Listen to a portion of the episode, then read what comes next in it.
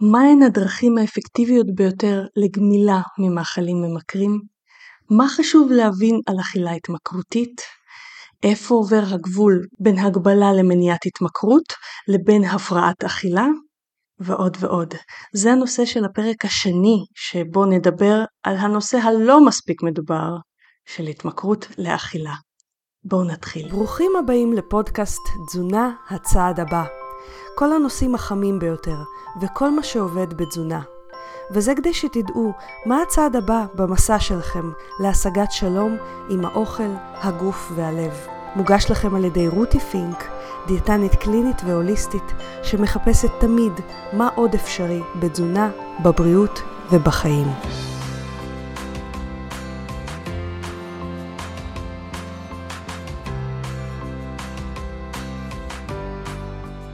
היי חברים, למי שלא מכיר אותי, אני רותי פינק, דיאטנית קלינית ומטפלת רגשית, שעוזרת לאנשים לאזן את המשקל, הסוכר והיחסים עם האוכל בעזרת תזונה דלת פחמימות, צום לסירוגין וכלים פסיכולוגיים מעמיקים.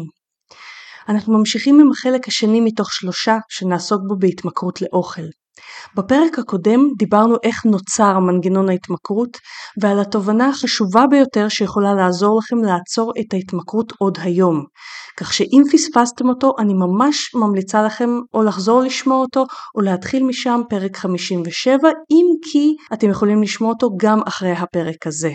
אני אשים את הלינקים לפרק הזה בהערות לפודקאסט. היום החלטתי להביא את אחת המומחיות בתחום נטו ההתמכרות לאוכל בארץ. ציפי לבנה היא אחות ויועצת מוסמכת להתמכרות לאוכל, ומעבר להסמכה הרחבה שלה בהתמכרות לאוכל שעל חלקה היא תדבר בפודקאסט כמובן, ציפי חברה גם במועצת המנהלים של העמותה הבינלאומית The Food Addiction Institute, והיא מייסדת ויושב ראש שותפה לקבוצת העבודה הבינלאומית הראשונה למטפלים מקצועיים בהתמכרות לאוכל. היא גם היוצרת של תוכנית שיטת היד, תוכנית לגמילה מסוכר ואכילה ממכרת. ברעיון שתשמעו היום דיברנו על הדרכים האפקטיביות ביותר לגמילה ממאכלים, על ההבדל בין הגבלה לחופש מעיסוק באכילה ועוד ועוד דברים מאוד מאוד חשובים שכל אדם שאפילו חושד שהוא מכור לאוכל כדאי שישמע.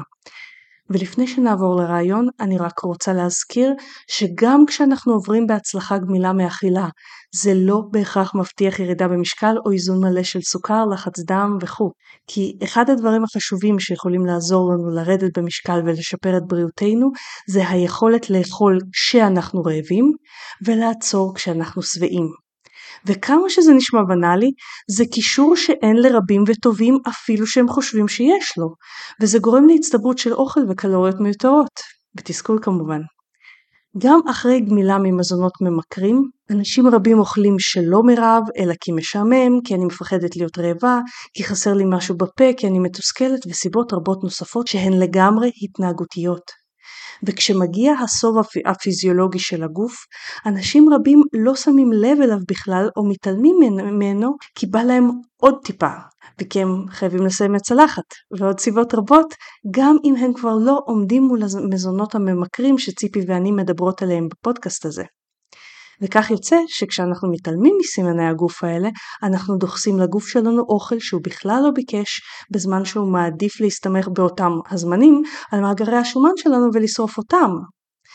כדי לעזור לכם לקחת את הצעד הראשון בנושא, יצרתי את הקורס לרזות בשפת הגוף, שילמד אתכם צעד אחר צעד איך לשמוע את הגוף ואשכרה להקשיב לו, ככה שתרגישו שבעים, מסופקים, ללא קלוריות מיותרות ועם חיבור וקשב גדול יותר לגוף. והבונוס בקורס, יש שם גם הרצאה שלמה על אכילה רגשית שרלוונטית גם אחרי הגמילה ממאכלים ממכרים. עד סוף יולי למאזיני הפודקאסט יש 25% הנחה על הקורס, אז מחברו לנצל את המבצע לפני שהוא נגמר. חפשו את לרזות בשפת הגוף רותי פינק בגוגל, או פשוט עברו ללינקים בהערות לפודקאסט. ועכשיו לרעיון. היי ציפי, תודה שבאת להתארח בפודקאסט. היי רותי, תודה רבה שהזמנת אותי. בשמחה.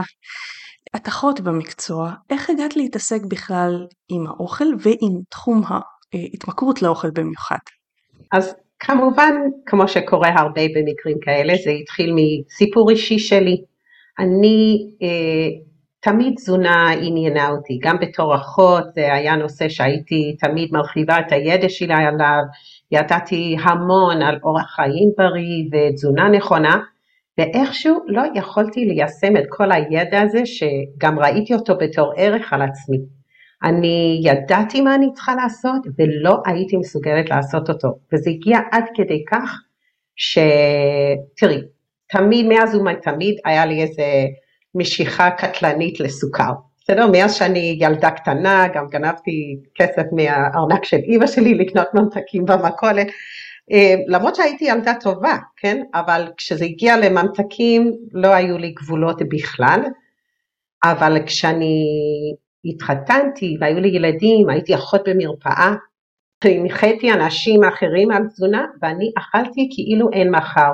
פולמוסי אכילה, ולא הרגשתי שובע, לא הרגשתי רעב, רק הרגשתי כל הזמן שאני חייבת לאכול משהו. התביישתי בזה נורא, זה מאוד תסכל אותי, כי בעצם בדבר שאני הכי הכי רציתי בחיים, אני נכשלתי בו, שזה לרזות, לרדת במשקל ולאכול בצורה בריאה. וכל התחומים האחרים בחיים שלי, הכל היה בסדר, את יודעת, בעל אוהב ומקבל, וילדים חמודים, ומקצוע טוב וזה, אבל מבחינתי, מבפנים, החוויה הפנימית שלי היה כישלון, כי הייתי באובססיה 24/7 סביב הסיפור הזה, והרגשתי שאין לי שום יכולת לשלוט. ואז שמעתי את המונח הזה, התמכרות לאוכל, שיש אנשים שבשבילם אוכל זה כמו סמים, כן? ואמרתי, זה אני, אני junk food junkie. וברגע שהתחלתי לחפש את הפתרון לבעיה שלי כפתרון להתמכרות, אז באמת פעם ראשונה בחיים שלי הצלחתי לרדת במשקל, לשמור על המשקל וגם לא הבנתי עד כמה זה שינה את החיים שלי מקצה לקצה, לא רק במראה הפיזי, אלא בחוויה הפנימית שלי, בכל המובנים עד לרמות הכי הכי בסיסיות. עכשיו אני את הגמילה שלי מאכילה ממכרת, מהמאכלים שממכרים אותי, שזה בעיקר הסוכר וקמח, אני עשיתי דרך תוכנית 12 צעדים. קבוצת 12 צעדים זה בעצם קבוצה של uh, תמיכה הדדית, אין שם אנשי מקצוע, זה כל אחד שרואה את עצמו עם הבעיה הזאת ואיך שהתקדם בתוכנית 12 צעדים עוזר לשני. את מדברת על uh, Overeaters Anonymous, OA? בדיוק, כן. יש כמה חברותאות כאלה, אבל אכלני יתר אנונימיים זה בהחלט אה, הכי נפוץ כאן בארץ. אנחנו יודעים מבחינה מחקרית שבעיקרון 12 צעדים זה, זה תוכנית שנחקרה ורואים שהיא עוזרת לא, לא רק בתחום האוכל, גם בתחום אה, של אלכוהול והתמכרויות נוספות, זה ממש פרוטוקול מסוים. אצלי ה-12 צעדים היה יעיל ואני רואה את עצמי חיה לפי העקרונות האלה עד היום. ואני תמיד ממליצה לכולם לבדוק את הנושא הזה, בדיוק כמו שאת אומרת רותי, לא רק לאכילה כפייתית או דברים כאלה, אלא בכלל, זה דרך אה, מאוד נהדרת לחיות לפי הכללים האלה.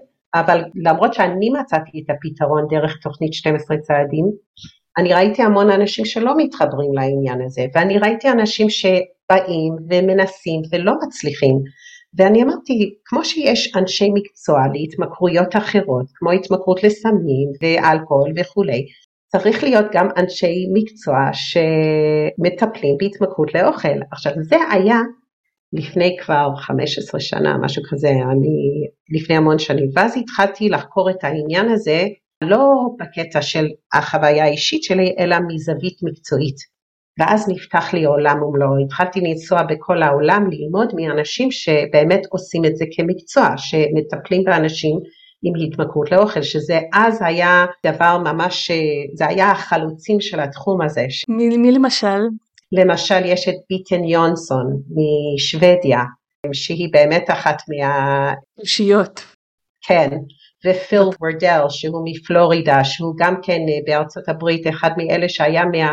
התוכניות הראשונות אה, שהן לא 12 צעדים שעוזרים לאנשים, תוכנית מקצועית.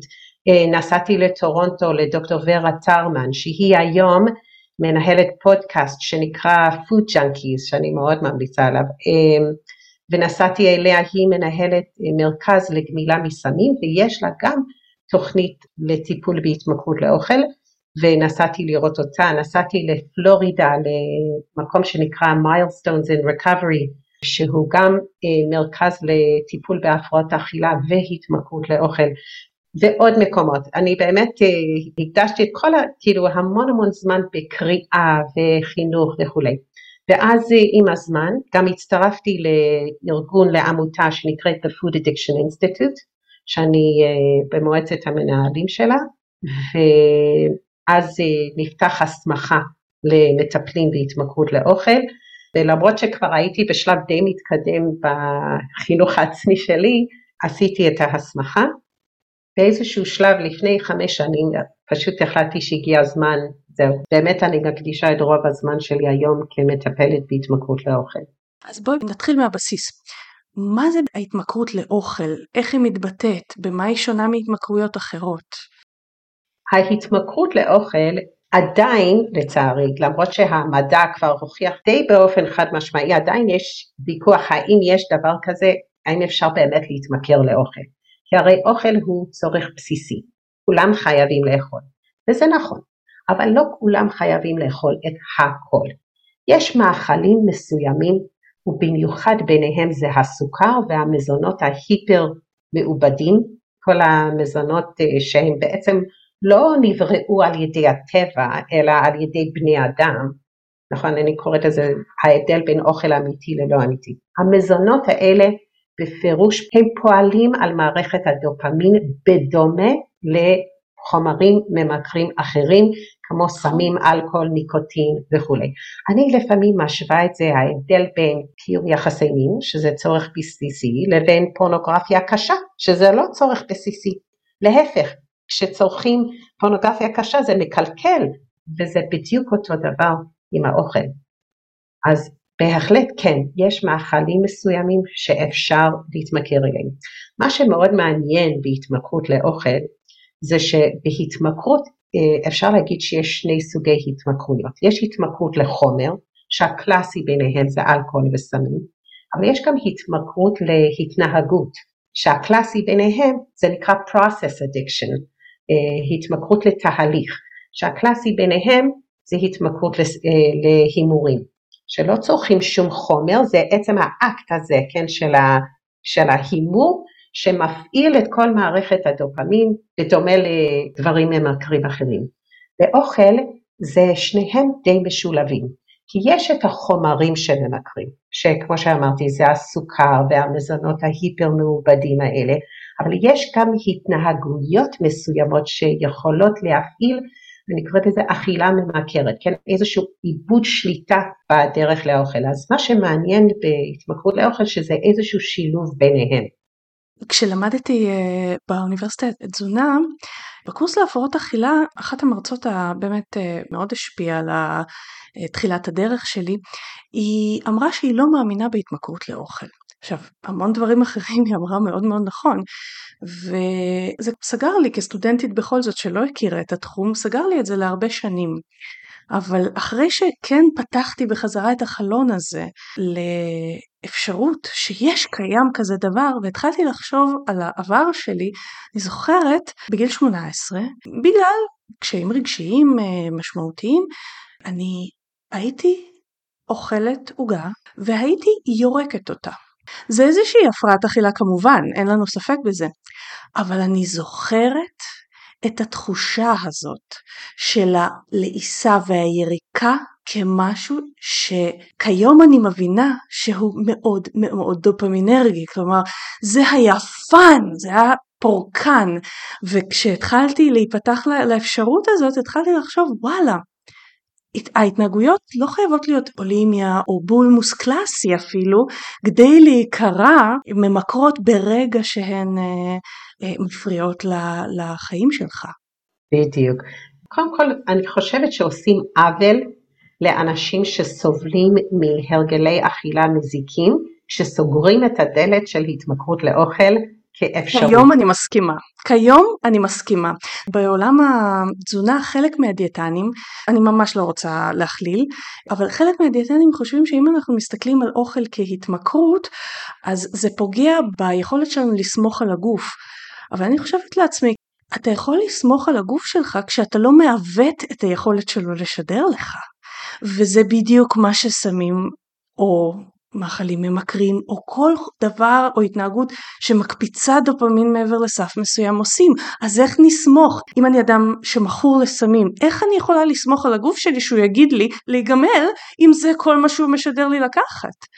בדיוק, ויותר מזה, המזונות ההיפר מעובדים והממכרים האלה הם מהונדסים מלכתחילה לעקוף את המסרים הטבעיים של הגוף של שובע ואכלתי מספיק וכולי, כדי באמת שתקני עוד ותאכלי עוד, כן? הם ממש, אני כל הזמן אומרת שאת יודעת, שקוראים לזה the bliss point, נקודת העושר העילאי. זה הרגע הזה שלוקחים את הביס הראשון של הטעם החדש הזה במגניום ששולח אותך לשמיים, משהו לא נורמלי.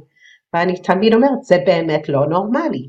אוכל לא אמור להיות כזה טעים, הוא אמור להיות כמו סלט טונה, מושך ומעניין כשאת רעבה ולא מעניין כשאת שבעה.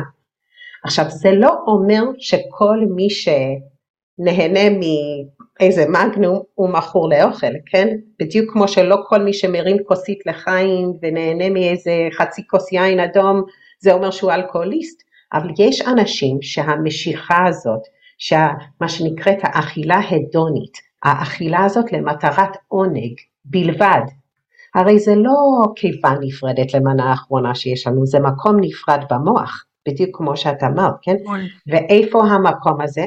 זה המקום במוח שלא קשור להיגיון וכוח ריצון ומשמעת עצמית.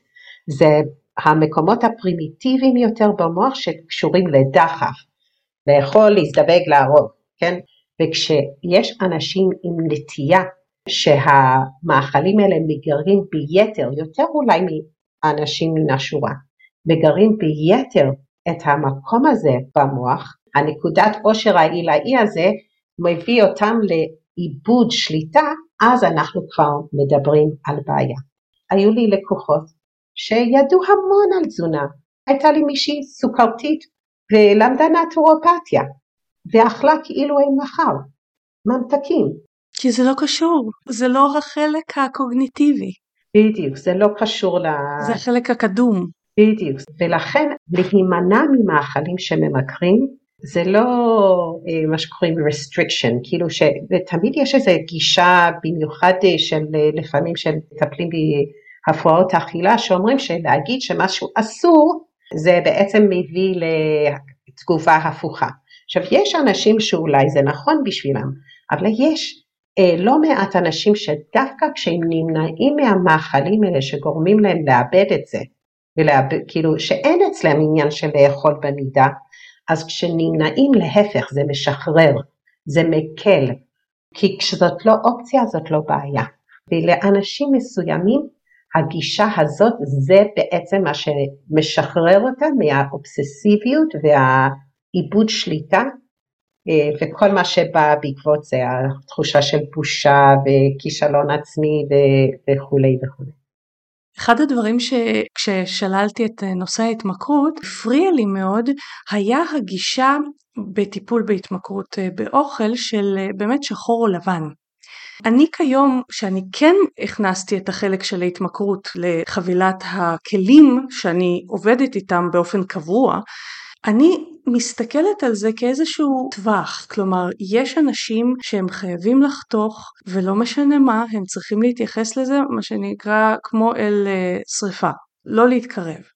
ויש אנשים שברגע שהם חתכו והם איזנו את רמות הדופמין, שאני מרחיבה על זה בפרק הקודם, פרק 57, מי שרוצה להתעניין קצת יותר במנגנון של הדופמין, יש אנשים שברגע שהם איזנו את ההקפצות החזקות האלה והנפילות של הדופמין, הם כן מסוגלים בהתייחסות קוגניטיבית מסוימת מראש, כן מה שנקרא to indulge, ליהנות מזה, כמו נגיד שאדם שכן היה אלכוהוליסט אבל אולי לא ברמה מאוד קשה, מדי פעם כן יכול לגעת עדיין ביין, אבל הוא צריך לדעת למשל את הגבול שלו, הוא צריך לקחת אמצעי זהירות, לא לעבור את הגבול הזה.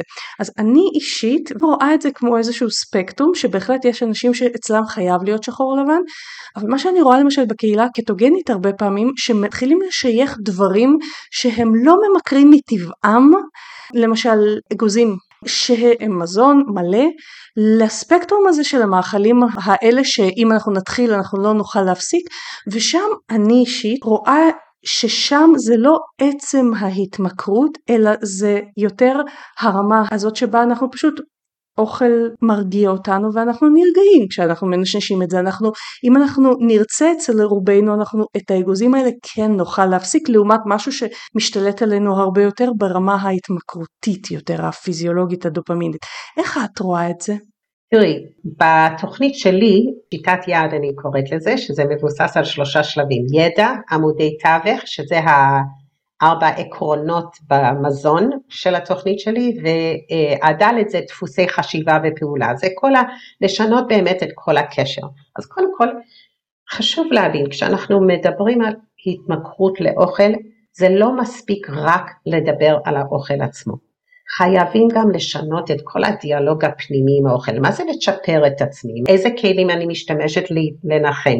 אני מלמדת את הלקוחות שלי לאמץ כלים שלא קשורים לאוכל כדי להתמודד בדיוק. עם החיים, כי היום זה גזר ומחר זה עוגה, כן? שאני, בדיוק. כאילו, אז זה בהחלט בהחלט. יחד עם זה, כשאני מדברת על ארבעת עמודי התווך, שזה האוכל עצמו, סוכר הוכח בפירוש כחומר ממכר, אין מה לעשות. אם את שואלת אותי, למרות שכאילו פה אה, יש אה, מבחינה מחקרית אולי אה, נתונים שונים, אני בדעה שהקמחים זה רכיב עוד יותר בעייתי מהסוכר, דווקא בגלל שהוא לא מתוק והוא נתפס כאילו כלא סוכר, ומצד שני דוחפים אותו לכל, אולי אפילו יותר מהסוכר. אני גם רואה את זה פרקטית קודם כל, וגם מבחינה מחקרית. זכור לי שגלוטן ספציפית יוצר איזושהי עלייה של או אה, אופיאטים אה, במוח אה, טבעיים כן, או, או כן. דופמין, משהו יוצר, כן, אני צריכה כן, לבדוק את זה. כן, כן, ולא רק זה, זה גם יש המון המון אנשים שהם רגישים לגלוטן, לא צליאק שכאילו נמחקים להם המעיים כשהם אוכלים, אבל זה עושה להם לא טוב, נפיחות ואפילו מצב רוח לא טוב. אז זה סוכר וקמח זה ארוחות מסודרות זה נורא חשוב, ואני כל הזמן אומרת, אנחנו לא תינוקות, אנחנו לא אמורים לאכול כל שעתיים. המערכת שלנו בנויה לנוח בין האכילה לאכילה. אז ארוחות מסודרות זה סופר חשוב. אבל הרביעי, וכאן זה בא להתייחס לשאלה שלך, הרביעי זה גירויים אישיים. מה שנקרא triggers? personal triggers. בדיוק, כן, שזה מעבר למה שברור שזה מאכלים ממכרים כמו המתוקים והבציקים והמזון המעובד וזה, יש לכל אחד את, ה, את המאכלים שהם לא סוכר וקמח ולא מעובד, שאולי אצלם באמת כשהם אוכלים את זה זה לא נגמר בטוב. ואגוזים דווקא זה אחד מהקלאסים, שיש אנשים מסוימים שאגוזים זה הופך להיות גירוי אישי. עכשיו פה אין ספק, וזה כאן זה באמת שונה אולי מהתמכרויות אחרות גם פעם בי. פה נורא נורא חשוב בתוכנית אכילה שאנשים עושים לעצמם, זה חייב להיות התאמה אישית. כי כל אחד זה משהו אחר. זה לא כמו או השתמשת בסמים או שלא השתמשת, לקחת שחטה של סיגריה או לא לקחת שחטה של סיגריה. פה באמת יש ניואנסים, יש גוונים של אפור בין השחור והלבן, שאנחנו חייבים ללמוד להתנהל ביניהם, כן? ולא רק זה, בדיוק אתמול דיברתי על זה שאני חולה עכשיו בקורונה, ובדיוק הרגשתי צורך גופני לאיזה שהם מאכלים שאני לא רגילה לאכול אותם. אני מאוד מאוד מאוד רגישה, אני מכורה לסוכר קשה ביותר. אפילו הסוכר בפירות עושה לי לא טוב. אז אני לא אוכלת פירות, אני מקבלת את כל המינרלים ויטמינים שלי דרך הירקות. אבל אתמול הרגשתי שמה שהדבר הנכון בשבילי לאכול זה חצי בננה. עכשיו חודשים, אני לא זוכרת מתי אכלתי בננה פעם אחרונה, ואני בסדר עם זה, לא מתגעגעת לבננה, לא שום דבר, אבל זה מה שהרגשתי שנכון, ואכלתי את החצי בננה בלי שום בעיה והכל היה בסדר, זה כשהייתי חולה הגוף שלי שידר מסרים קצת שונים, ואני תמיד, אני אומרת שברגע שאוכלים אוכל אמיתי, אוכל שאלוקים ואמא האדמה התכוונו שנאכל אותו, אז כן אפשר לסמוך על המסרים של הגוף. מה נכון לי, מה לא נכון לי, האם נכון לי קטוגני, האם כאילו, את יודעת, האם נכון לי משהו לואו קארב אבל לא קטוגני, האם מתי, בן אדם שהוא טבעוני, זה באמת הגוף אז משדר מה נכון לו, ואז אפשר להאמין לו, אבל כשבן אדם מלא בכל מיני מאכלים שמוסרים מסרים שקריים, אז באמת אי אפשר לסמוך על הגוף, על איזה מסרים הוא נותן. אני מאוד מאוד מתחברת לגישה הזאת, קודם כל של באמת בדיוק התאמה אישית, מטופלת שסיימה אצלי לפני משהו כמו חודש, היה ברור לשתינו שאגוזים הם מחוץ לתחום. לא מחוץ לתחום כי זה עונש, כי זה restriction, אלא כי נכון. היא נכנס האוטומט הקדום הזה, אין שם אפילו דיאלוג. והיא לא הרג... כשהיא הורידה את האגוזים, היא לא הרגישה עונש, היא הרגישה שחרור. יחד עם זאת, יש לי קושי גדול עם הקהילות של התזונות היותר רסטריקטיביות, אני מדברת על ה mindset של הקהילות האלה, בין אם זה טבעונות, בין אם זה קטוגני למשל, שכל מאכל טבעי נורמלי, כלומר אני לא מדברת על מעובדים, בסדר? מדברת נגיד בקהילת הקטוגני אגוזים, לצורך העניין, בקהילת הטבעוני בשר, כל מאכל שלא עומד באג'נדה מייחסים אותו להתמכרות. כי אז מה שקורה זה שאנחנו הולכים לאיזשהו כיוון יותר ויותר של כן רסטריקציה שלכאורה בהתחלה נראית מאוד מאוד משחררת אבל בפועל לאט לאט אנשים נעשים עבד של הרסטריקציה וזה לא רסטריקציה של מאכלים ממכרים פר סי אלא רסטריקציה כבר מתוך פחד והפחד הזה כן יכול לגרום עם הזמן לאורטורקסיה או הפרעות אכילה.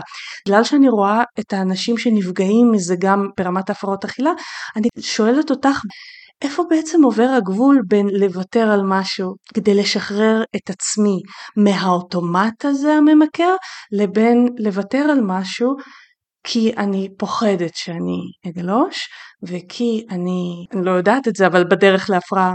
קודם כל רותי אני כל כך מסכימה איתך בעניין הזה לגמרי. ובגלל זה אני תמיד אומרת שנורא חבל שיש כזה ריב בין אה, פילוסופיות מזון שונות כמו טבעונות מול קרניבור כן, כן וכולי. כן.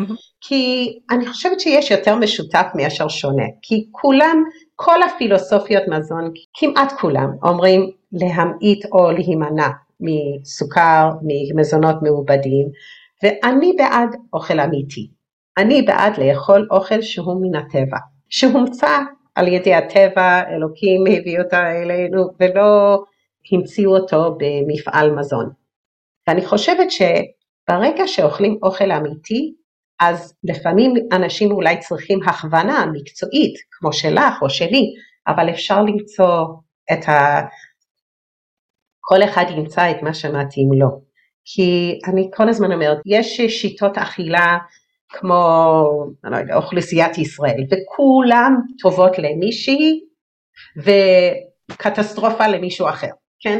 וכל אחד פשוט צריך למצוא את מה שמתאים לו. וזה באמת נורא חשוב. ואני כל הזמן אומרת ללקוחות שלי, אני אומרת אין דבר כזה מותר ואסור. יש בחירה, אני באמת בוחרת לוותר על זה כדי לקבל רווחים יותר גדולים לטווח הארוך ממה שאני אקבל לטווח הקצר. אם באמת מגיעים לזה ממקום של בחירה, כי הרבה אנשים שנגיד באים אליי עם דל פחמימות, הם אומרים אני בחרתי לוותר על זה אבל כשאנחנו נכנסים ל mindset סביב האוכל יש את המקום הזה של אה, אבל אסור לי אבל אסור לי mm-hmm. איך את יודעת איך אתה יודע mm-hmm. אני ככה חושבת אולי הגבול אולי עובר באזור של הפחד mm. כלומר אם אני בוחר לוותר אני שלם עם זה אם אני חושש אם זה מנהל אותי מתוך מקום של פחד, אז זה שולט בי. ובגלל שזה שולט בי, זה יכול להתגלגל לתוך הפרעה. מה דעתך? אז אני חושבת שגם בפחד, יש פחד בריא ויש פחד לא בריא. נכון? נכון. אני מפחדת לעמוד על, על הקצה של סוג שאם אין שם מעקה, כי אני מפחדת ליפול, כן? וזה פחד שיגן עליי. אבל יש פחד שהוא מגביל אותי, אם אני מפחדת להיכנס למעלית, אז זה פחד שמגביל אותי. זה לא פחד שמגן עליי. ואני חושבת שזה אותו דבר גם באוכל. אני אתן דוגמה על עצמי. אם אני יודעת שאני מכורה קשה בסוכר, ואין אצלי קצת שוקולד, אני יודעת שבשבילי לקחת גם קובייה אחת של שוקולד זה לשחק רולטה רוסית עם המוח שלי. אני אולי אהיה בסדר, אבל אני אף פעם לא יודעת מתי הכדור הזה שיוציא אותי לגמרי, וזה לא שווה לי את הסיכון. לעומת זאת, אני כן מעודדת את הלקוחות שלי לעשות קצת ניסיון וטעייה, לא ממקום של פחד, אלא ממקום של מיינדפולנס, נכון? ממקום של סקרנות ובלי שיפוטיות. רוצים לעשות ניסיון? אפשר. אני עשיתי המון ניסיונות על עצמי. חלק גדול מהם כושלים, תאמיני לי, וגם היום אני לא, כן, אני כל הזמן אומרת, לא חייבים להיות מושלמים כדי להצליח. זה, זה בסדר לטעות, קורה שיש מעידות, במיוחד באוכל. אני אומרת נפילות באוכל, במיוחד לאנשים שמכורים, קודם כל באופן כללי בהתמכרויות, נפילות זה דבר שכיח. אנחנו תמיד אה, נחשפים לסיפורי ההצלחה של מכורים לסמים שמגיעים 30 שנה ו-40 שנה ו-23 שנים וזה, וזה נהדר, אבל מאחריהם יש שביל ארוך של אנשים שהם בגדול בהחלמה, אבל קרה שיש נפילות, זה קורה, גם באוכל זה יכול לקרות. והרעיון הוא אם קורה שיש נפילה, איך לא מתרסקים לתוכה אלא מתגלגלים אחורה ממנה, לקבל כלים להתמודד. אבל נפילות קורות, בואו נשים את הדברים, כן, במיוחד שאנחנו היום חיים בסביבה של כל כך מקדמת אכילה הדונית, אכילה למטרת עונג הזה. אנחנו סביבה שמכורה לדופמין באופן כללי. באופן כללי, אבל באוכל, כן, אם אה, את תבואי ותגידי, הפסקתי להשתמש בסמים, כן, רותי, אני הבנתי שאני, שותה אני מאבדת שליטה, הפסקתי לשתות, כל הכבוד רותי, מישהו מעשן, אומרים הפסקתי לעשן, כל הכבוד, אומרים הפסקתי לאכול סוכר וקמח, מה? זה קיצוני, מה קרה לך, כאילו זה, זה רק זמני, את לא תחזיקי מעמד, למה את עושה את זה לעצמך? מה את בעונש? הנאות החיים. באיזה חוצפה את אה, לא אוכלת את העוגה שחמותך אה, בישלה? יש פה כזאת עוינות לכל החברה שלנו וכל השיווק וזה ש-24/7 אנחנו מגורים לאכול את כל הג'אנק הזה, זה באמת יש פה המון המון דברים שמאוד מאוד מקשים על המכור לאוכל. אני, אני עשיתי קורס אה, לאנשי מקצוע על 12 צעדים, ובאתי למנחה, אמרתי לו, תתאר לעצמך שאתה חי בעולם, שאתה קם בבוקר והולך לשולחן וליד הקפה יש קערה של כדורים. ואז אתה הולך לעבודה ומישהו מביא סמים כדי לחגוג את הבר מצווה שהיה אתמול לבן שלו. ואז אתה בא כאילו על המסעדה וכקינוח מגישים לך סמים. ואז אתה הולך לבקר את אימא שלך, ואז היא אומרת, ניסים, אני לקחתי לך בדיוק את מרקם הסמים שאתה הכי הכי אוהב, מה, לא תיקח אפילו קצת, סניף קטן, וזה העולם שמכורים לאוכל חיים בו, אז לא פלא שיש נפילות. Okay? אוקיי? אז אני אומרת שגם כאן הגישה צריכה להיות קצת שונה, היא צריכה להיות שונה מאוד מאשר בהתמכרויות אחרות ש... מתייחסים לנפילה בחומרה מאוד מאוד קשה, פה זה יכול להוביל ליותר מדי אה, האנשה, אין דבר כזה ילדה טובה, ילדה רעה, אני, ואני גם כל הזמן מדברת על זה של להשתחרר ממנטליות הדיאטה. מנטליות הדיאטה זה שברתי את הדיאטה, טוב אין מה לעשות, מחר, יום ראשון, שבוע הבא, אחרי החגים אני אקח את עצמי בידיים, בינתיים אני אשחרר כל רסן. ואם אנחנו מדברות על מערכת הדופמין, הרי זה הדבר הכי גרוע לעשות, כי אז החזרה הרבה יותר קשה. אם עוצרים מהר ובקטן, ומורידים את האבק, חוזרים כמה שיותר מהר למסלול, אז החזרה באמת יכולה להיות די מהירה ויחסית קלה. יש אה, מסגרת מסוימת אה, שאומרת אה, נגעת נסעת וזה בדיוק החשיבה השחור הלבן הזאת של או שאתה בסדר או שחרגת וזהו ורבים מגיעים אליי אחר כך מהמסגרת הזאת וזה היה נקודת השבירה שהם נגעו פעם אחת בדבר הזה שהם הורידו שבאמת הוא אחד המזונות הממכרים וזהו. ומשם זה היה רכבת. אני חושבת שאחד הדברים החשובים ביותר להבין זה שבכל ביס נוסף אנחנו מעלים בחזרה את הדופמין ואז מחכה לנו עם כל ביס קראש גדול יותר, כלומר כל ביס שבו נעצור ממש. נחשב יותר מהביס הבא, ולכן זה לא שחור או לבן, אלא זה חתיכת כמות גוונים של אפור, שבכל גוון עדיף לעצור מאשר להגיע אה, ל... לגמרי, לגמרי. בשפה המקצועית אנחנו קוראים לזה dose dependence, זה תלוי מינון. ואם מישהו נפל על קובייה אחת של שוקולד או גמר את כל החפיסה של ה-200 גרם, זה מאוד מאוד מאוד משנה. נכון, אני רק אחבר את המאזינים שלנו לפרק הקודם, אם זה קובייה אחת של שוקולד, אז הייתה לי עלייה קלה בדופמין, אז אוקיי, יהיה לי אחר כך ירידה בדופמין מתחת לרמה הבסיסית, אבל היא תתאזן מהר כי לא צברתי איזשהו חוב בנדנדת הסיפוק סלש כאב אה, שדיברתי עליה בפודקאסט הקודם. לעומת זאת 200 גרם שוקולד זה חתיכת צבירת חוב ברמת הסיפוק ואז הקראש של הדופמין יהיה ארוך יותר, קשה יותר, כואב יותר ויהיה קשה יותר לעצור. אז כל ביס שבו עוצרים כל הכבוד, יופי. את שאלת אותי לגבי העניין הזה של, את יודעת, הימנעות מוחלטת לעומת מדי פעם to indulge. אז יש באמת את העניין הזה של הצום דופמין הראשוני, נכון?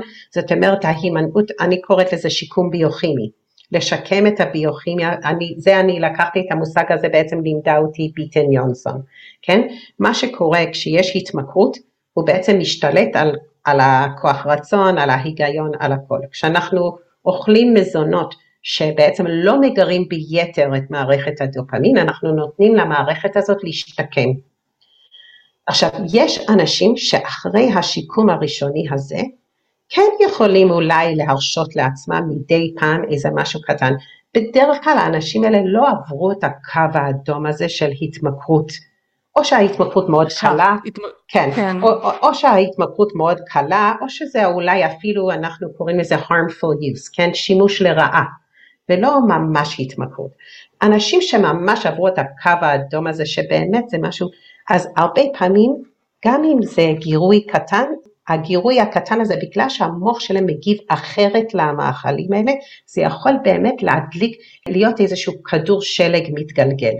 יחד עם זה אני בדיוק בהסכמה מלאה עם מה שאת אומרת, גם אם הייתה נפילה, לדוגמה אלה שהלקוחות שלי שהם באמת מכורים קשים, גם אם הם נפלו, אבל הצליחו לעצור את זה בקרוב, אני אומרת להם, אוקיי, עצרתם את זה, תהיו מוכנים שאולי החשקים אה, למתוק יהיו יותר חזקים ביום, יומיים, שלושה הקרובים האלה, אם לא תיכנעי אליהם זה יהיה בסדר, כאילו זה יעבור וזה, וזהו, אבל אם תיפלי לזה עוד ועוד ועוד זה רק ילך ויחמיר וימשיך. אז זה בדיוק ה... אולי אה, גם לענות לשאלה הזאת. אני רוצה לקחת אותנו שנייה צעד אחורה, התחלת לדבר על ארבע הדברים שנחוצים בשביל מילה מוצלחת אה, מההתמכרות הזאת, או ניהול מוצלח של ההתמכרות הזאת. סוכר, קמח, ארוחות וגירויים אישיים. אז סוכר, כשאני מדברת על סוכר, זה מדובר על תוספת סוכר. כשאנחנו מדברים סוכר וקמח אנחנו מדברים על הורדה שלהם. בדיוק, הימנעות מתוספת סוכר שנותנים לאוכל, מה זה אומר? קודם כל סוכר זה סוכר זה סוכר, אם זה סוכר שולחני או סילן או דבש או מייפל או סירופ אגבה שמוסיפים את זה לאוכל, זה לא משנה אם זה הגיע מדבורים או מעץ. פולידקסטרוז, עמילן. נכון, בדיוק. אז העמילן אני כוללת אותו בקמחים. אגב, אני גם בעד, במיוחד בהתחלה, אה, להימנע מכל הקמחים. כולל נגיד קמח שקדים? בדיוק. בהתחלה ללקוחות שלי שהם התמכרו לאוכל אני ממליצה להם כן להוריד את כל הקמחים כולל קמחים דל פחמימות כמו קמח שקדים או קמח קוקוס כי מה עושים מקמח? בצק. זה לדוגמה מהדברים שכמו שאמרתי לך להוריד את הדברים שמגרים ביתר את מערכת הדופמין. ברגע שמשהו מכינים ממנו בצק זה כבר מגרה יותר. אז אני תמיד ממליצה לפחות בתור התחלה לרדת מכל הקמחים, פשוט לאכול אוכל אמיתי בצורה הבסיסית שלו, כמה שיותר קרוב לצורה הטבעית שלו. אז כל העמילנים, כל הקמחים, בין אם זה עם גלוטן או בלי גלוטן, אני כל הזמן אומרת קמח לבן והעמילנים זה מילה נרדפת לסוכר, זה משתחרר כבר על הלשון, מתחיל להסתפק בגוף שלנו כסוכר. ארוחות, גם כאן, כל פעם שאנחנו גם אוכלים, זה באיזשהו מקום מעורר את מערכת הדופמין. אז אם אנחנו מגבילים את המספר הארוחות ביום ולא אוכלים, אני כל תמיד אומרת, לאכול את הארוחות ולחיות את החיים ביניהם.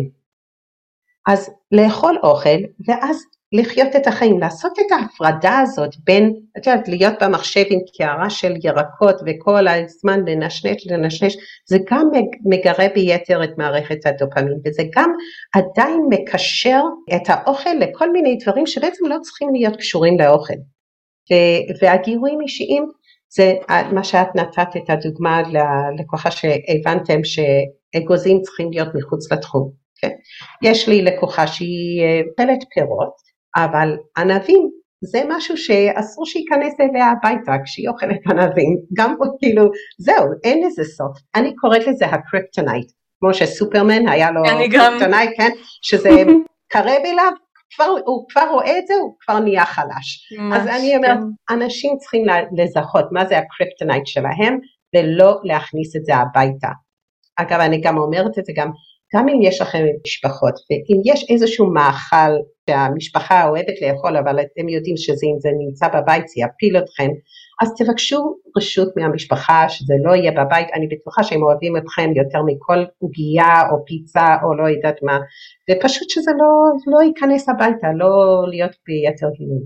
או לדוגמה גירוי אישי מאוד גדול, זה קפה עם משהו. כל מיני, גם מאכלים שהם לא סוכר וקמח, אבל גם התנהגויות סביב האוכל. כמו שאמרתי, זה גם process addiction, זה חלק מהעניין זה גם התנהגויות סביב האוכל.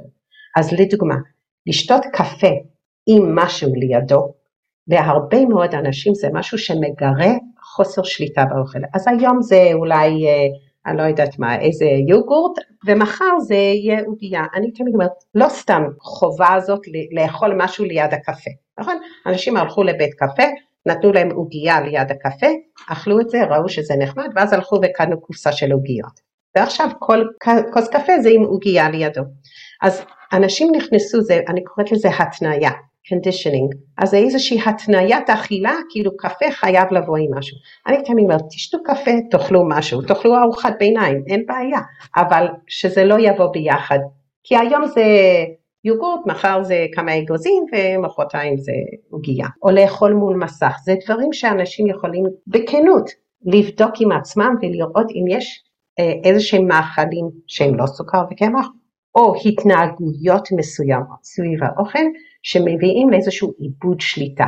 יש עוד דבר שחשוב לדעת וזה הרי ארבעת עמודי התווך האלה, ארבעת הכללים האלה, גם בן אדם שהוא הכי בריא, כן, עם היחס הכי בריא לאוכל, עם הרגלי אכילה בריאים, אם הוא יימנע מסוכר, קמח, יאכל ארוחות מסודרות ו...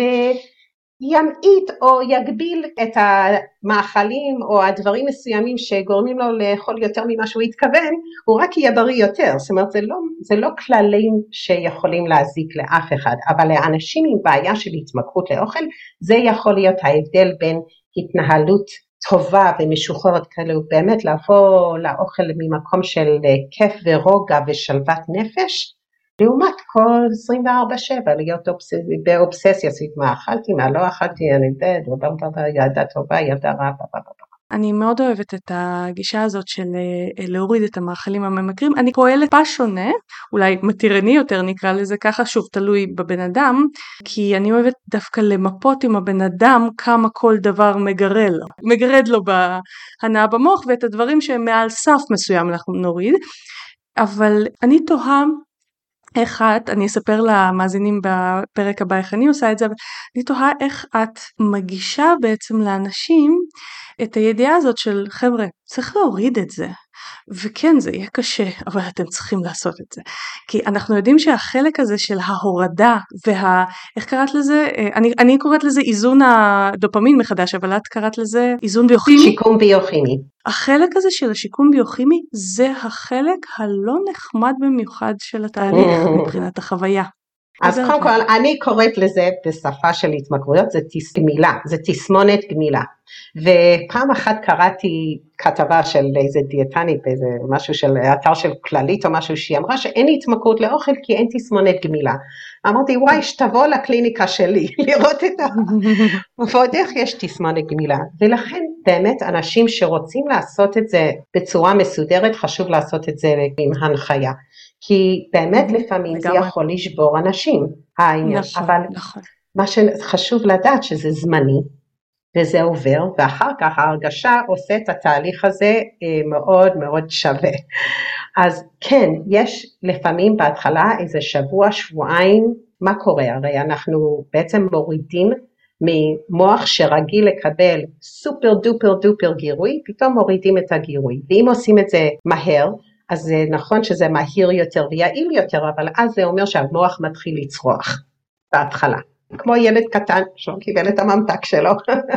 אבל אם יודעים מראש מהם התסמינים של הגמילה מהסוכרים וכל הג'אנק הזה, ומוכנים לזה, ויש את הכלים להתמודד עם זה, ובאמת זה משהו מאוד מאוד אינדיבידואלי. יש לי לקוחות שלא קרה להם כלום, הם לא הרגישו שום דבר. יש לי כאלה שאפילו היינו צריכות uh, להאיט את הקצב איתם כי זה היה חזק מדי. יש כאלה שבאמת הרגישו לא טוב. מתחברת.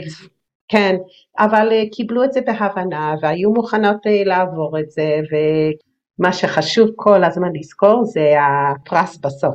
שזה פשוט הרגשה של כלילות ופחות נפיחות ופתאום יש אנרגיה יותר טובה וריכוז מחשבה ופתאום המצב רוח מתאזן. האנשים לא מבינים כמה המאכלים האלה משפיעים על מצב הרוח. אני גם לא הבנתי את זה. אני בתור אימא צעירה הייתי צורחת על הילדים שלי. אני חשבתי שככה אני, כי אימא שלי הייתה כזאת ובלה בלה בלה.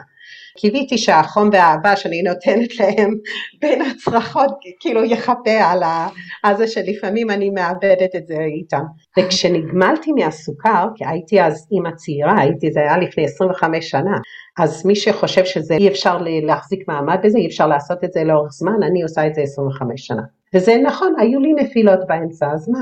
אבל אני ממשיכה, זה דרך החיים שלי. אבל אז כשהייתי אימא צעירה לשלושה ילדים קטנים, כשנגמלתי פעם ראשונה מהסוכר, פתאום גיליתי אחרי זה כמה חודשים, שהמון המון זמן לא צרחתי על הילדים שלי, שפתאום יש לי המון סבלנות בשבילם, מה שלא היה לי אף פעם, ואז קלטתי כמה הסוכר הזה משפיע לי על המצב רוח. ואגב, ברגע שהייתי נקייה מהמאכלים האלה, קרה שנפלתי עליהם, אז אני הייתי עצבנית ולא נחמדה. איזה יומיים שלושה וזה מאוד מאוד עזר לי אה, למנוע את הנפילות כי הייתי רואה איזה משהו מגרד. אז הייתי אומרת לעצמי, ציפי, את מוכנה לשלם על זה מחיר שעכשיו יומיים שלושה את עצבנית ולא נחמד לך לחיות עם עצמך? וזה מה שבעצם אחד מהדברים שלי, המודעות הזאת לכמה שזה שינה לי את מצב הרוח. אה, ואגב, מאוד מאוד חשוב לדעת את זה, שבגמילה מכל המאכלים האלה, יש את הגמילה הפיזית. שזה באמת בא לידי ביטוי בשבוע שבועיים הראשונים, אבל יש גם גמילה רגשית. וזה לפעמים דווקא בא לידי ביטוי אחרי הגמילה הפיזית. וזה מאוד מאוד חשוב לדעת להיות מודעים לזה שזה לא דיכאון וזה לא הבוס וזה לא הילדים וזה לא כאילו שבא לך ללכת לרבנות בגלל הבעל או לא יודעת מה, אלא באמת זה הרבה פעמים יש איזושהי גמילה רגשית ואם שמים את זה במקום הנכון, בפרופורציות הנכונות, עוברים את זה הרבה יותר בקלות. מתחברת לגמרי, אני גם רוצה להוסיף מהמקום של הטיפול הרגשי שקיים אצלנו, שאחרי שנגמלנו, יש אנשים שכל כך השתמשו, ב... כמובן לא במודע, באוכל כ... כבריחה, שברגע שהחלק ההתמכרותי מפסיק לנהל אותם, וזה כבר לא בשלב של הגמילה, זה כבר בש... אחרי, אפילו כמה חודשים אחרי, מתגלים מין ואקומים כאלה בחיים עצמם, mm-hmm. כי ההתמכרות העסיקה אותם לא לראות את הוואקומים האלה. ולפעמים הוואקומים האלה הם המקור של מאיפה התחילה במקור ההתמכרות. ואני רק אה, ככה מוסיפה שזה קריטי בעיניי, תקני אותי אם אני טועה, זה קריטי לטפל במקומות האלה.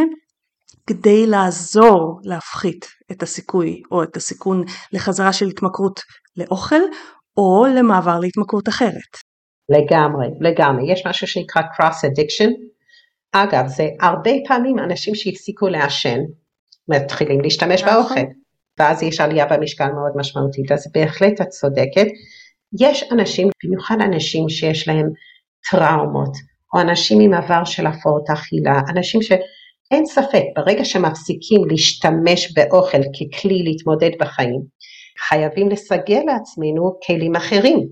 ויש אנשים שצריכים עזרה מקצועית כדי להסגל לעצמם כלים בריאים ובונים לעומת הרסניים כדי להתמודד עם אה, בעיות החיים, במיוחד במיוחד אנשים שיש להם איזשהו עבר נפשי, אנשים שעברו טראומה, אנשים שעברו טראומה הם תמיד תמיד בסיכון יתר לחזור חזרה להתמכרות, במיוחד אם הם לא מטפלים בטראומה כמו שצריך.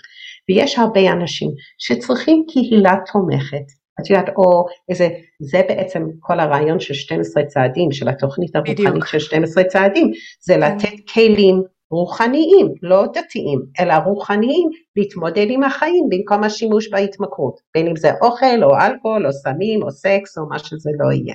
אני רוצה גם להוסיף את הנושא של אה, אנשים עם אה, הפרעות קשב וריכוז, mm-hmm. שמלכתחילה אחד הדברים שם, השחקנים המאתגרים יותר זה הדופמין, שיש להם גם יותר סיכון להתמכרות. אני בתור לגמרי. מישהי שאובחנה מאוד מאוחר בחיי עם קשב וריכוז, וזה שינה לי את החיים לטובה, אחרי שאובחנתי הבנתי שחלק גדול מהאכילה שלי, מן כל מיני נשנושים לאורך היום, היה לא מתוך מקום של קושי רגשי פרסה, אלא נטו בשביל להושיב את התחת, סליחה, בשביל לעבוד, ללמוד, ווטאבר, בשביל לגייס את המוטיבציה, שזה אנחנו יודעים הדברים שמאתגרים יותר בקשב וריכוז. נכון. ואנחנו גם יודעים שמתוך אנשים שסובלים מהשמנה, במיוחד אה, השמנה חולנית, מה שנקרא morbid obesity, אחוזים היסטריים שלהם, אם אני זוכרת נכון 50 אחוז, אני עוד לא הספקתי לעבור על המחקר כי בדיוק יצא השחקר על זה דווקא ישראלי, 50 אחוז אם אני זוכרת נכון מהאנשים עם morbid obesity הם עם בעיות קשב וריכוז וברגע שמתייחסים גם לנושא הזה עם הצוות המתאים, אה, נוירולוג או פסיכיאטר או דברים כאלה, הרבה יותר קל גם להתמודד עם הגמילה וגם הוואקום הזה, החור הזה, או שהוא נסגר או שהוא קטן בצורה משמעותית. לגמרי, זה בהחלט. אז אין ספק שההתייחסות בכל התמכרות ובמיוחד במיוחד בהתמכרות לאוכל חייבת להיות הוליסטית. זה חייב להיות איזשהו פתרון כולל ובגלל זה אני תמיד אומרת שרק לשנות את האוכל זה לא מספיק. חייבים לשנות את כל תקשורת, אני uh, קראתי, יש ספר נהדר שנקרא Breaking Up with Sugar על ידי מרלי קרנל. היא אומרת, יש שני קשרים שאנחנו אף פעם לא יכולים לברוח מהם, זה הקשר עם עצמנו והקשר עם האוכל. ולכן צריך לשנות את כל הדיאלוג עם האוכל, צריך לשנות את הקשר עם האוכל, איך אני מתייחסת לאוכל. וזה אומר גם שאם אני מוציאה את האוכל מהמשוואה של התמודדות עם החיים, חייב לבוא משהו אחר במקום זה לא, כמו שאת אומרת בדיוק. משהו מיטיב יותר. בדיוק, זה לא יכול להישאר ואקום. אז היום לא חסר, ברוך השם, לא חסר שיטות אה, עזרה להתמודד עם החיים. מיינדפולנס ומדיטציה וקבוצות תמיכה ו... CBT ו-DBT, כאילו כל מיני אה, שיטות mm-hmm. טיפול שידועות כ... מאוד טובות לאנשים שסובלים מבעיית התמכרות. מיליון, 12 צעדים, יש, יש המון המון המון, וזה חשוב למצוא את זה שמדבר לבן אדם שיושב אצלו טוב, שזה משהו שהוא מתחבר, אבל בהחלט, בהחלט, אני חושבת שזה רק יכול להיטיב ולהוסיף כשמחברים לעניין הזה של ההחלמה מההתמכרות לאוכל, עוד תכנים ותוכניות ודברים שבאמת עוזר לתת את הכלים האלה, כי אין מה לעשות, האוטומט הזה קיים. זה כל הזמן יש את ה... את, תהיה התגובה האוטומטית הזאת, אם אני, בעלי עצבן אותי, יאללה אוכל, כדי להירגע, כן? יהיה את האוטומט הזה. חד משמעית, אבל השאלה היא איך הוא מפעיל אותנו, אם. בדיוק. בדיוק, השאלה, בדיוק, זה ההבדל. וכמה אנחנו נלחמים מולו, מול מכילים אותו, בדיוק. אני תמיד אומרת, יש הבדל בין דחף לכמיהה. דחף יהיה. אני תמיד אומרת ללקוחות שלי, אל תשלו את עצמכם שלעולם לא יבוא לכם מתוק. יבוא לכם, כן. חשק יהיה. אבל כשזה רק חשק, אפשר להגיד לא.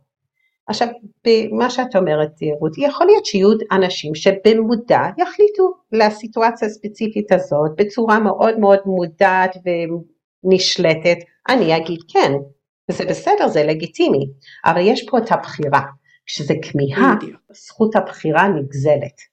שזה מתי שכל ה... הכל בלאגן. כן. ציפי, תענוג היה לדבר. אני רוצה שתספרי למאזינים שלנו איפה מוצאים אותך, מי שרוצה ליצור איתך קשר. אז בכיף. אז קודם כל יש לי אתר שאני ממליצה לאנשים, זה ציפי לבנה. אנחנו נשים לינק. כן, אז אפשר שם לקבל המון אה, מידע. אני אה, מלווה אנשים אה, אחד על אחד בתהליך גמילה מסוכר ואכילה ממכרת. ולאמץ גם קשר וגם הרגלי אכילה בריאים. יש לי קורס דיגיטלי שממש השקנו לא מזמן לאנשים שרוצים לעשות את זה בקצב שלהם, תוכנית של שמונה שבועות עם קבוצת פייסבוק פרטית. ואפשר בהחלט לעקוב אחריי במדיה החברתית, בעיקר בפייסבוק ויוטיוב. כל שבוע אני עושה לייב בימי שני ויש שם בערוץ היוטיוב שלי לדוגמה המון המון תוכן מעניין. זהו, ואני מאוד מאוד מודה לך רותי, היה לי ממש אה, עונג אה, להתראיין אצלך ואני מאוד מודה לך על ההזדמנות הזאת ואני חושבת שהעבודה שאת עושה היא עבודה כל כך חשובה. אנשים תאכלו אוכל אמיתי, זה המטרה. לגמרי, לגמרי. אם אתם יוצאים עם הדבר הזה מהפודקאסט הזה, אנחנו כבר את שלנו עשינו. אז אני מקווה שנהניתם מהפודקאסט היום. אם אתם רוצים להיעזר בנו, אתם מוזמנים לאתר שלנו, rutifink.com. ואם תרצו לעקוב אחרינו, להיות בקשר או לשאול שאלות, בנוסף לאתר יש המון מידע בערוצים שלנו, מידע על אכילה רגשית, תזונה דלת פחמימות וצום לסירוגין. פשוט תחפשו בגוגל בעברית רותי פינק ותגיעו לפייסבוק, לאינסטגרם וליוטיוב, ואנחנו ניפגש בפרק הבא. תודה שהקשבתם לפודקאסט תזונה הצעד הבא. אני מקווה שנהניתם. חשוב להדגיש שהמידע בפודקאסט מוענק לצורכי העשרה בלבד, והפודקאסט לא מהווה בשום צורה תחליף לייעוץ או טיפול אישי. בכל בעיה רפואית או נפשית יש לפנות למטפל מוסמך.